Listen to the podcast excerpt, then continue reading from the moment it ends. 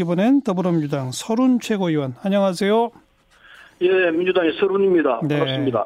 그 필리버스터 다 철회해라. 오늘 저녁까지 답변하라. 이인영 원내대표가 통보했잖아요. 그렇습니다. 근데 오늘 자유한국당 의원총회 결과 방금 조경태 의원한테 들으니까 안 되겠는데요. 뭐 저도 뭐 큰 기대는 안 했습니다만 그러리라 생각했습니다. 음. 근데 국민들로부터 비난받을 겁니다. 그럼 이제 어떻게 되는 겁니까? 앞으로 하- 하루하루를 모르겠어요. 예, 자유한국당이 민심이 어떻다는 걸 잘 모르는 것 같아요. 민심을 두려워할 수, 두려워해야 되는데 두려워하지 않는 것 같아요. 그래서 상황이 이렇게 되면은 이제 이 우리 당 민주당 입장에서는 소위 4 플러스 1이라고 그러지 않습니까? 예. 어, 사당에다가 나머지 또 이 한 당까지 포함해서 그 다섯 개 집단이 당이 이 나와 있는 그 예산안과 예. 그리고 공수처법안 그리고 선거법 다 해결할 수밖에 없다고 생각합니다. 예. 근데 어떻게 해결하냐고요, 그러니까. 그래서요, 예, 우리 시간을 지금 두고 있거든요. 예. 선거법 같은 경우에는 끝까지 이 그 협상을 하자 이렇게 네. 얘기를 하고 있고 네. 심지어 공수처법만 하더라도 지금이라도 자유한국당이 이 협상을 하겠다고 진지한 제로 나온다면은 협상할 수 있다고 봅니다. 그래서 우리는 이 9일까지는 뭐 길게 보면 9일까지도 볼 수 있습니다. 예. 언제 할다는 얘기는 지금 당장 말씀드릴 수 없습니다만 어쨌든 협상을 할 자세는 우리는 갖추고 있습니다. 예. 그러나 예. 오늘 저 한국당 자유한국당 의총에서 그런 결정을 냈다면은 예. 이건 아예 안 된다고 봐야 합니다. 대화가 안 되고 예. 합리적으로 문제를 풀 자세가 안 돼 있다 생각하기 때문에 예, 예. 이제는 정말 막다른 골목에 왔다고 생각을 합니다. 예. 그러니까 뭐 마지막까지 협상의 문은 열려 있다 하는데 자유한국당의 의견들을 들어보면 협상의 의지는 없는 것 같단 말이에요. 네, 없습니다. 대신에- 없습니다. 대신에 야당으로서의 필리버스터라고 하는 건 법상 정해져 있는 정당한 권한 아닌가요, 또? 어, 그건 법상으로 권한입니다. 그러나 예. 예. 그렇다 하더라도 199건 전체에 다 필리버스터를 거는 이런 식의 몰상식한 경우는 이건 뭐 국민으로부터 음, 비난받을 수밖에 없죠. 예. 그건 아마 자유한국당이 나경원 원내대표가 아 이게 실수했구나 그렇게 생각할 겁니다. 예, 예. 그리고 이게 지나쳤구나 예. 아마 지금쯤 반성할 거예요. 예. 그- 그래서 아마 그만두는 걸로 저는 이해를 하고 있는데 예. 어쨌든 자유한국당은 자신들이 잘못한 부분에서는 솔직하게 국민들에게 우리가 잘못 판단했다. 그래서 최소한 이 유치원법이라든지 이런 부분만 가지고 필리버스터를 하겠다. 이렇게 솔직하게 나와야 합니다. 그리고 예, 예. 그 했던 필리버스터는 철회하겠다. 정직한 게 제일 국민의회 제일 잘하는 일입니다. 예. 근데 지금 정직하지도 못하고 자기들 잘못을 인정하지 않으려고 그러고 국민은 다 알고 있는데 이런 상황이기 때문에 이제는 우리가 할수 있는 일은 뭐 그냥 우리는 강행하는 수밖에 없다고 봅니다. 네. 근데 방금 또 얘기를 들어보니까 자유한국당은 더불어민주당이 워낙 그 괴상한 수를 많이 놓기 때문에 전략상 199개를 신청한 것 뿐이다. 내용적으로는 사실 자기들은 다섯 개 정도만 필리버스터 할 거다. 그 다섯 개가 뭐냐 물어보니까 그건 전략상 아직 공개할 수 없다. 이렇게 또 얘기하시네요. 그건 정말 거짓말 하는 겁니다. 제가 말씀드린 대로 자유한국당이 잘못했어요. 실수를 했어요. 그건 뭐 사석에서 얘기한 걸 아는데, 그럼 그랬다는 걸 솔직히 얘기하고, 진실되게 얘기를 했으면은 상황은 이렇게 악화되지는 않을 거라 생각합니다.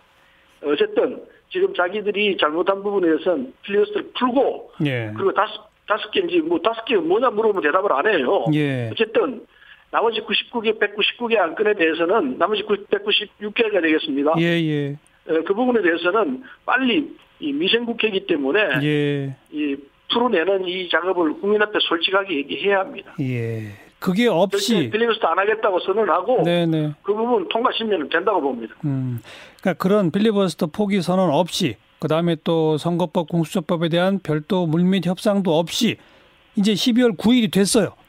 그럼 네. 어떻게 하실랍니까? 그때는 아까 말씀드린 대로 4 플러스 1이 작동이 되면서 예. 어, 예산안과 그리고 공수처법, 뭐 국회법 다 일괄 상정해서 같이 통과시켜야죠. 예.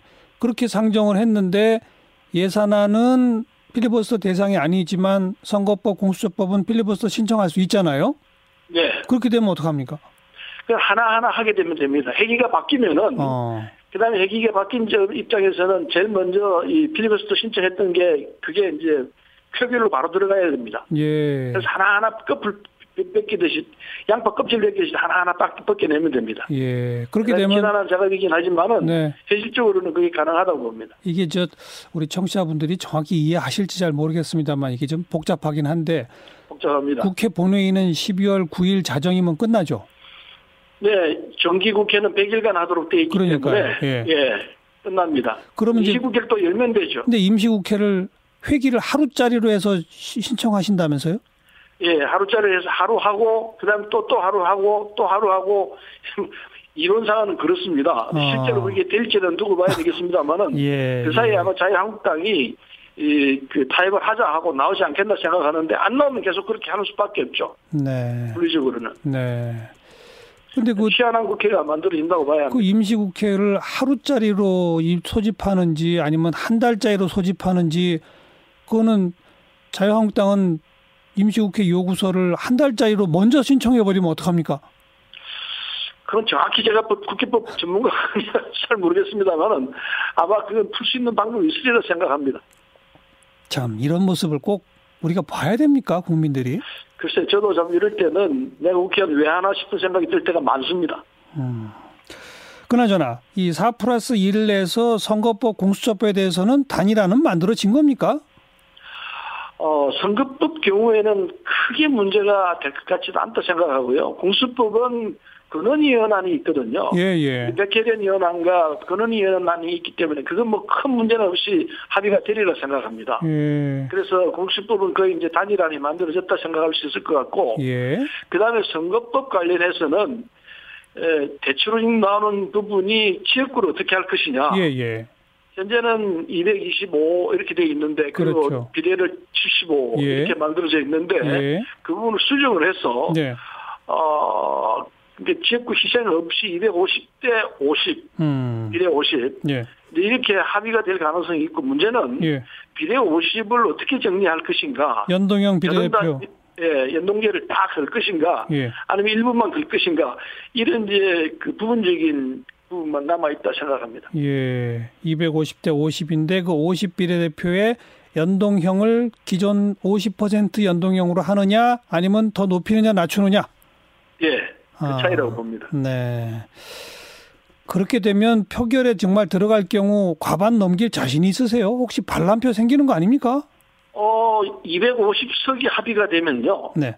지역구 250석은 지금 현행대로 하더라도 250석이 될 수밖에 없거든요. 네. 줄어드는 부분이 있기 때문에 네. 지금 현재 253석인데 예, 예. 그래서 3석을 넣으면 자연스럽게 현행대로 가는 형식이 됩니다. 예, 예. 뭐 그렇게 정리가 되면은 어 비례 이 50석을 어떻게 나누느냐는 문제인데 우리 자유 저 이 우리 민주당이 손해를 볼 각오를 하고 있습니다. 우리는. 네, 네. 예, 그래서 다른 당들을 포를 위해서 어, 나, 나머지 사당을 위해서는 예. 배려를 할 각오를 하고 있기 예, 때문에 예. 큰 문제는 없으리라 생각합니다. 음, 알겠고요.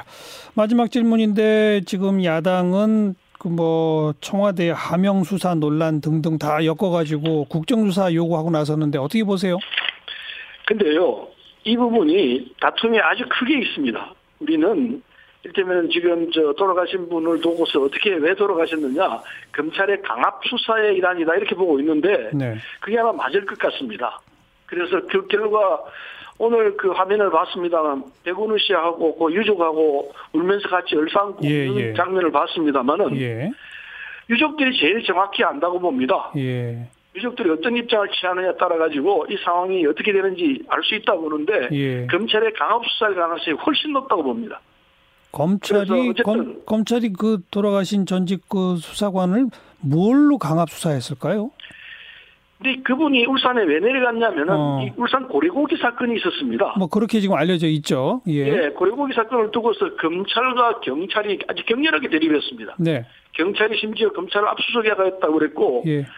검찰의 잘못으로 시작된 일인데 이게 비하가 돼서 지금 이렇게 와 있습니다. 예. 그래서 돌아가신 분은 울산의 고래고기 사건을 이 정리하기 위해서 내려갔는데 네. 그걸 무슨 뭐 청와대 하명으로 연결된 것처럼 이렇게 얘기를 하고 있습니다. 그러니까 그런 식으로 진술하라고 강압을 했다 이렇게 보신다. 그렇게 보고 있죠. 근데 아. 본인이 갖고 있는 이 사건하고 전혀 다른 알겠어요. 별, 별건 수사를 가지고 압박을 가했다. 음, 그게 이제 진실일 거라고 생각하고 있습니다. 검찰이 알겠습니다. 이번에는 제가 볼 때는 크게 잘못한 것이라 생각합니다. 여당은 지금 검찰의 그런 별건을 가지고 압박을 넣은 아, 강압 수사 때문에 이런 불행한 사태가 왔다고 보신다까지 말씀 듣겠습니다.